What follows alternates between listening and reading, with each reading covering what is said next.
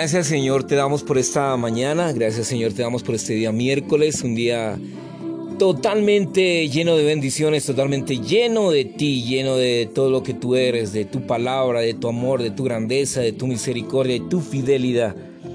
Hermanos, es necesario de ir a la palabra, es necesario de que usted, hermano, tenga una disciplina en cuanto al Señor, de cómo eh, invierte su tiempo. Su tiempo es maravilloso, su tiempo es un tiempo en la cual el Señor honra, el Señor eh, está ministrando su misma vida, hermano, su misma vida está incorporada dentro de cada hermano, pero cuando usted le busca ansiosamente, cuando le busca enérgicamente, cuando usted le busca de una manera eh, maravillosa, de una manera en la cual eh, utilice todo su ser, todo su ser esté impregnado en buscar del Señor.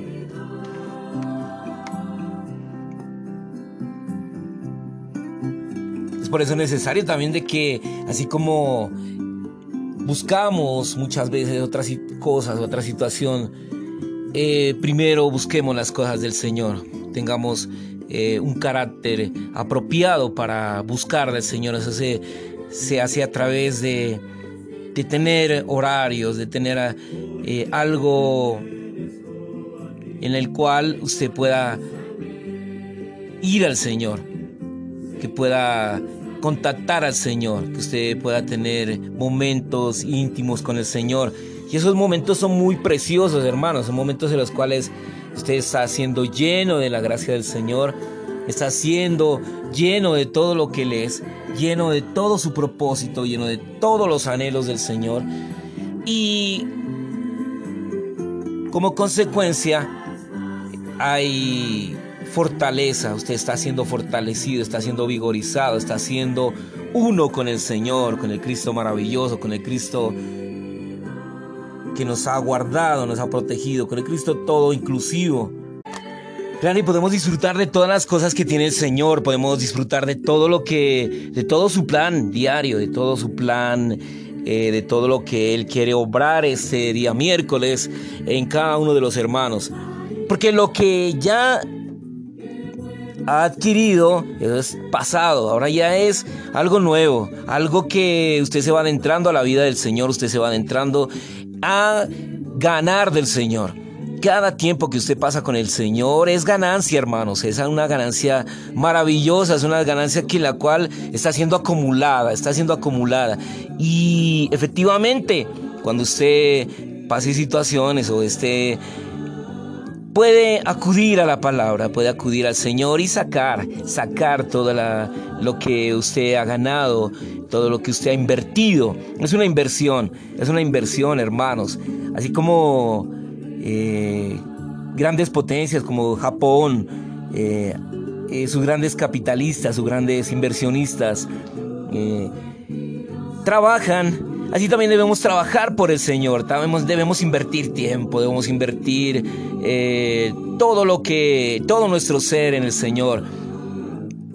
Debemos también ser muy disciplinados en cuanto a la manera de tomarle al Señor, eh, de tener eh, un carácter, como decía, un carácter muy apropiado, una disciplina y sobre todo, cuando hagamos las cosas para el Señor, debemos hacerlas de una forma excelente, de una, de una forma pulcra, de una forma de un carácter apropiado, ordenado.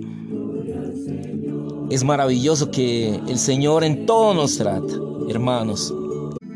Hay una gran necesidad del Señor, hermanos, hay una gran necesidad de que hermanos pasen tiempo, tiempo apropiado con el Señor.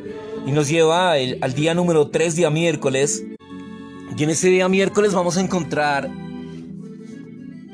eh, por un lado negativo, Canaán representa la sección aérea celestial del reino tenebroso de Satanás, los lugares celestiales que están llenos de las huestes satánicas y estos eh, enemigos y estos, ese reino tenebroso es el que hace que usted no tenga contacto con el Señor, de que usted no lo busque. Siempre va a haber eh, estos son los espíritus satánicos que luchan para que usted no escuche los audios, para que usted no vaya a la palabra de, Dios, para que haya debilidad, para que haya em, depresión. Y ahí es donde Satanás tiene autoridad, eh, tiene ángeles, quienes como subordinados suyos son los principados, las potestades y los gobernadores del mundo, de estas tinieblas, y por tanto él tiene su reino la autoridad de las tinieblas. Hechos 26, 18, Mateo 26, 12, 26, 25, Efesios 6, 12, Colosenses 1, 13. Satanás, el enemigo de Dios, ha estado haciendo todo lo posible por impedir que el pueblo de Dios disfrute al Cristo todo inclusivo, como la buena tierra. Hasta el día de hoy, huestes malignas ponen un velo que impiden que el pueblo de Dios vea lo todo inclusivo que es Cristo.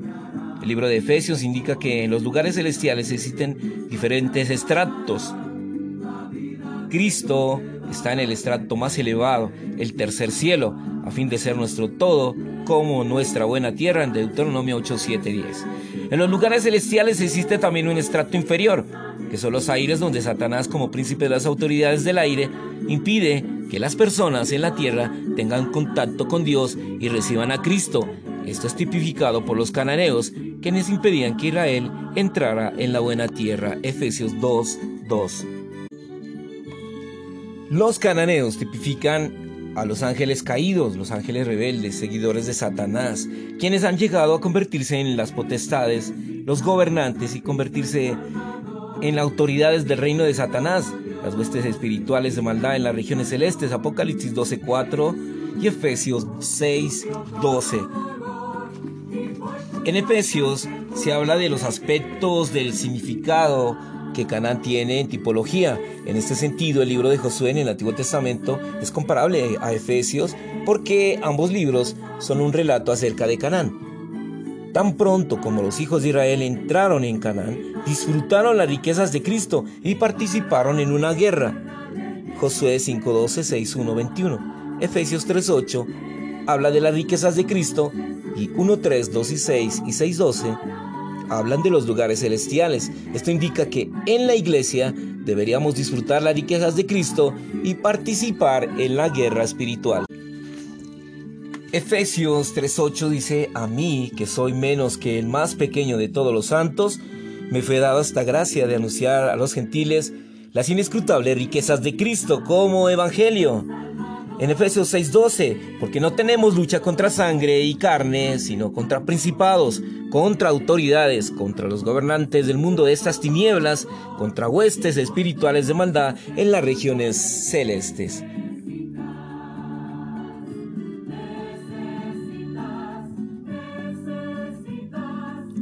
El capítulo 1 de Josué tipifica el capítulo 1 de Efesios. Josué 1 nos muestra que todo estaba listo. Israel había sido preparado mediante el trato de Dios aplicado a ellos durante los cientos de años que permanecieron en Egipto, así como durante los 40 años que permanecieron en el desierto. Ellos estaban listos para avanzar como una sola persona con Dios a fin de tomar posesión de la tierra de Canaán, la cual tipifica al Cristo rico y todo inclusivo.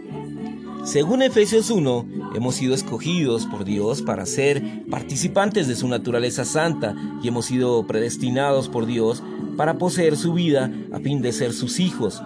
Más aún, la obra redentora de Cristo nos ha introducido en Cristo como corporificación del Dios triuno a fin de que Él sea el ámbito, el elemento en virtud del cual podamos llegar a ser herencia de Dios.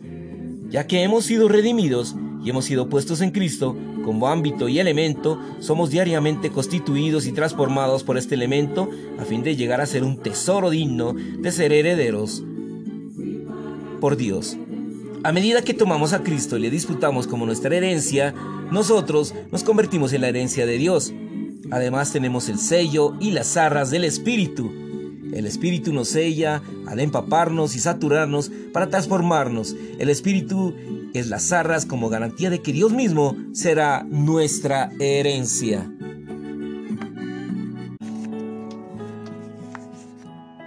En Efesios 2 indica que en los lugares celestiales existen diferentes estratos.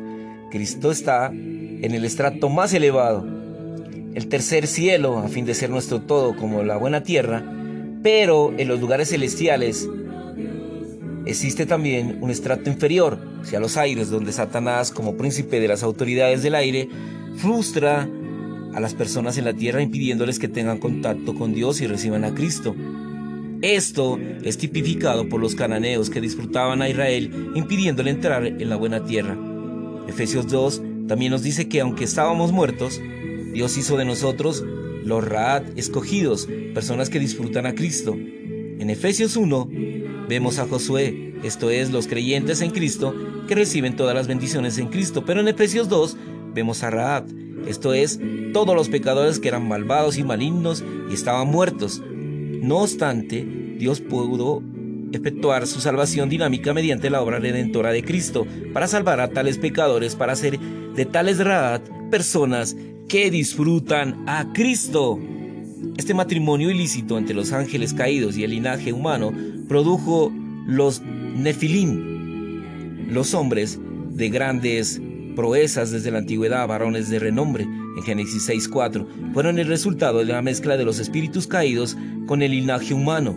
Números 13.33 fueron el resultado de la mezcla entre el linaje humano, es decir, la sangre humana, y los espíritus angélicos. Según la Biblia, los Nefilim eran hombres de gran estatura. Números 13:32. Al verlos, ellos serían una amenaza y una un temor, atemorizarían. Esto es exactamente lo que les ocurrió a 10 de los 12 espías que Moisés envió a explorar la tierra de Canaán. Ellos vieron a los Nefilim y tuvieron temor. Números 13:33. Dijeron a los israelitas, no deberíamos entrar en la tierra, puesto que allí vimos a los Nefilim los Nefilim que ellos vieron deben de haber sido los descendientes de los ángeles caídos que se habían mezclado con las hijas de los hombres. Debido a que los Nefilim, producto de la mistura de los ángeles caídos con el hombre caído, moraban en la tierra de Canaán, Dios ordenó a los hijos de Israel que conquistasen esta tierra y destruyesen toda criatura viviente allí, a fin de que el linaje humano fuese depurado. Números 13:33. Venimos a ti, Señor. Gracias por tu vida, gracias por tu amor, gracias por tu benevolencia, gracias porque un día, Señor, te propusiste entrar dentro de nosotros, entrar dentro de nuestro espíritu para ser disfrutable. Esa es nuestra gran, gran, gran, gran triunfo, Señor. Ese es el triunfo más glorioso que podemos tener durante el día, durante el mes y durante años y durante todo el tiempo, Señor. Es tu gracia, es tu misericordia, es tu fidelidad la que nos acompaña, la que nos guarda durante todo este día, Señor. Damos gracias por este fluir, Señor. Gracias, Señor, porque al finalizar de este día, nuestro gran premio es estar en ti. Nuestro gran premio es disfrutarte y estar en nosotros. Gracias, Señor. Lámparas a mis pies tu palabra y lumbrera a mi camino. Amén y amén.